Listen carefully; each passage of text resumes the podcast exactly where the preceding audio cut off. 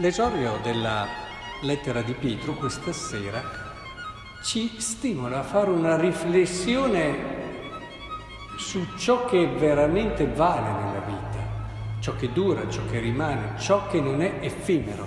Inizia così, carissimi, voi sapete che non apprezzo di cose effimere come l'argento e l'oro, foste liberati dalla vostra vuota condotta. L'argento e l'oro, cose che vengono ritenute preziose, hanno anche un valore di mercato, viene visto come anche riferimento di scambio, eppure qui vengono definite cose effimere, quasi a dire, attenzione, quello a cui voi tendete a dare tante volte valore, se andiamo a pesarlo veramente fino in fondo, non ne ha. Perché l'effimero dà proprio questa idea, no? di ciò che sembra, ma che poi quando vai a pesarlo eh, si rivela vuoto. Ora, si parla invece non di cose effimere, ma del sangue prezioso di Cristo. E qui ci viene già introdotto un aspetto e il tema di questa sera, che poi il Vangelo completa. Anche qui si parla di Gesù che prende in disparte i dodici, si mise a dire loro quello che stava per accadergli, ecco noi saliamo a Gerusalemme, il figlio dell'uomo sarà consegnato ai capi dei sacerdoti, agli scribi, lo condanneranno a morte, lo consegneranno ai pagani, lo derideranno, gli sputeranno addosso, lo flagelleranno, lo uccideranno e dopo tre giorni risorgerà. Noi siamo abituati a volte a leggere questo come un evento in sé e siamo inteneriti, siamo addolorati dal pensare che un uomo possa soffrire tanto. La cosa che però a volte omettiamo è la relazione che sta dietro a tutto questo, che fa cambiare lo scenario.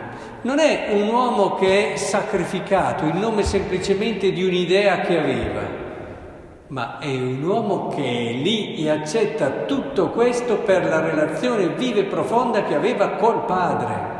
E allora cambia, perché se vedi uno che soffre e soffre tanto, ma sai che lo vive per amore, allora cambia. Quasi ti viene da dire, eh, è la verità di quello che sta vivendo, sta dimostrando che il suo amore è davvero così grande e spogli questo evento di tutto quello che è l'aspetto semplicemente drammatico, eccetera. Ci sono a volte spiritualità che accentuano no? questo aspetto di dolore, dolorifico, di dramma. Più c'è sangue, eh, più sembra che il Signore ci abbia salvato. Ma non è lì il problema, il problema è quella relazione d'amore col Padre che lo ha portato ad accettare tutto questo, perché è la relazione la cosa più importante e vera per Gesù, la sua relazione col Padre. Allora, tornando a quello che dicevamo all'inizio, se l'argento, l'oro e tante altre cose sono effimere nella vita, ciò che non è effimero, ciò che quando lo andiamo a misurare, a pesare, ci accorgiamo che ha valore, ha peso, è proprio le relazioni che abbiamo. È un po' che stiamo in questi giorni riflettendo su questo tema, ma è bene ritornarci, perché nella nostra vita eh, eh, più passano gli anni, più ti rendi conto che tutto passa, a parte le relazioni profonde che hai. E se non passa subito, passerà, mentre le relazioni vere che hai sono già l'eternità che vive nella tua vita che, che comincia ad essere, ad accadere nella tua vita. Ricordiamocelo, nelle relazioni che abbiamo l'eternità comincia ad accadere nella storia. Per questo le relazioni sono così importanti, così forti, così vere. Anche il discorso che viene fatto nel Vangelo eh, sul primo posto, fai che noi siamo qui. Quando è che tu desideri essere al primo posto? Quando non hai delle relazioni vere. E allora devi compensare questo vuoto con queste cose effimere come gli onori, come l'essere al primo posto, come stare davanti agli altri e tutte queste altre cose, attaccarti agli oggetti come l'oro e l'argento, attaccarti alla tal cosa, quell'altra cosa, ma quando hai il cuore pieno di una relazione d'amore, è già pieno, non hai lo spazio per attaccarti a queste cose effimere. E anche l'ultimo posto non ti importa, basta essere con chi ami. E qui la differenza, anche questo discorso sull'umiltà.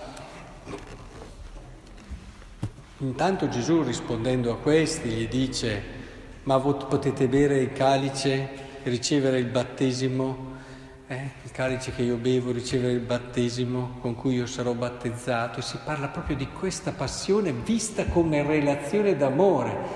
Entrate in questa relazione se volete davvero il primo posto, che non è il primo posto effimero del mondo, ma è il primo posto di chi ha trovato un tesoro, di chi ha trovato ciò che non passa nella vita. E gli risposero lo possiamo il calice, eccetera. Ma anche gli altri cominciarono a indignarsi. E lui dice, eh, sapete, i, coloro i quali vogliono essere considerati governanti delle nazioni dominano su di essi, i loro capi per voi non sia così, chi vuole diventare grande si faccia servitore, eccetera. E si parla appunto di questo mettersi al servizio, questo non ambire ai primi posti, ma tutto questo è possibile, è possibile solo nell'amore.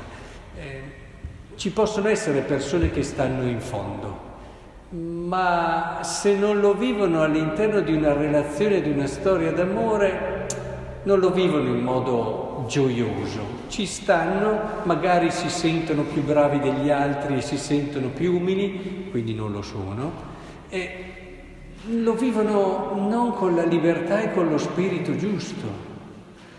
Quando lo vivi dentro una storia d'amore, tu hai già la pienezza, hai già il cuore pieno, non ci pensi neanche. Tu sei già, ecco, l'umiltà la si vive così, in un orizzonte di pienezza. Non lo si vive in un orizzonte semplicemente ascetico.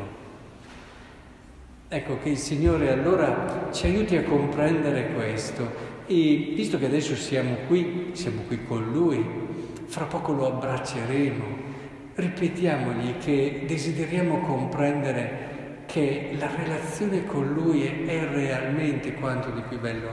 Oggi eh, leggevo Sant'Agostino nelle sue confessioni. Eh, tardi ti amai, bellezza antica e sempre nuova, un testo che rimane sempre bellissimo. Diceva tu che mi hai sempre amato, sei in me, io mi perdevo nelle creature che tu mi hai donato perché io potessi arrivare a te, io mi perdevo lì e non ti riconoscevo. Bellissimo questo testo dove capisci che per Agostino c'è stato questo percorso che lo ha fatto passare dall'effimero a ciò che realmente è essenziale, la relazione con Cristo che poi ci aiuta a capire che le relazioni della nostra vita, quelle più profonde, con le persone, diventano un sacramento, un luogo sacro dove noi siamo avvicinati a Dio, siamo avvicinati alla sua vita, cominciamo a vivere la sua eternità.